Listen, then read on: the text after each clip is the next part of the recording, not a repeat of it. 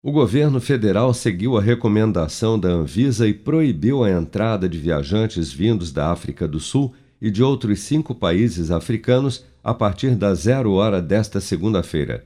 Dados preliminares mostraram que uma nova variante do coronavírus, denominada pela Organização Mundial da Saúde de Omicron, e que tem o maior número de casos relacionados a ela nestes seis países África do Sul, Botsuana, Eswatini, Lesoto, Namíbia e Zimbábue, tem uma taxa de transmissão quatro vezes mais rápida que a variante Delta predominante no mundo atualmente.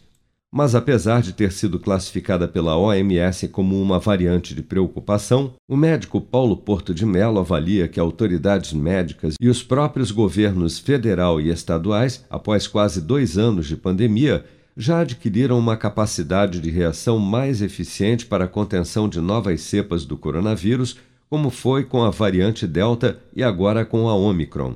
Apesar de ser uma, uma cepa que gera bastante preocupação pelas características dela, é, hoje o mundo já não é mais o que era dois anos atrás. Então a nossa capacidade de reação a uma, um evento pandêmico ela é muito mais azeitada, digamos assim, do que era dois anos atrás.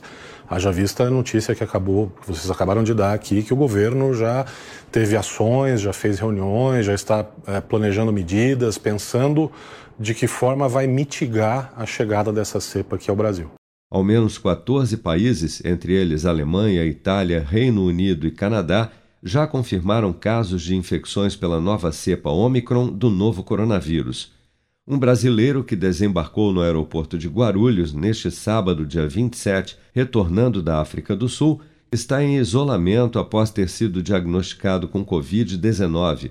Mas, de acordo com a Anvisa, ainda não é possível confirmar se ele foi contaminado pela nova variante africana do vírus. Com produção de Bárbara Couto, de Brasília, Flávio Carpes.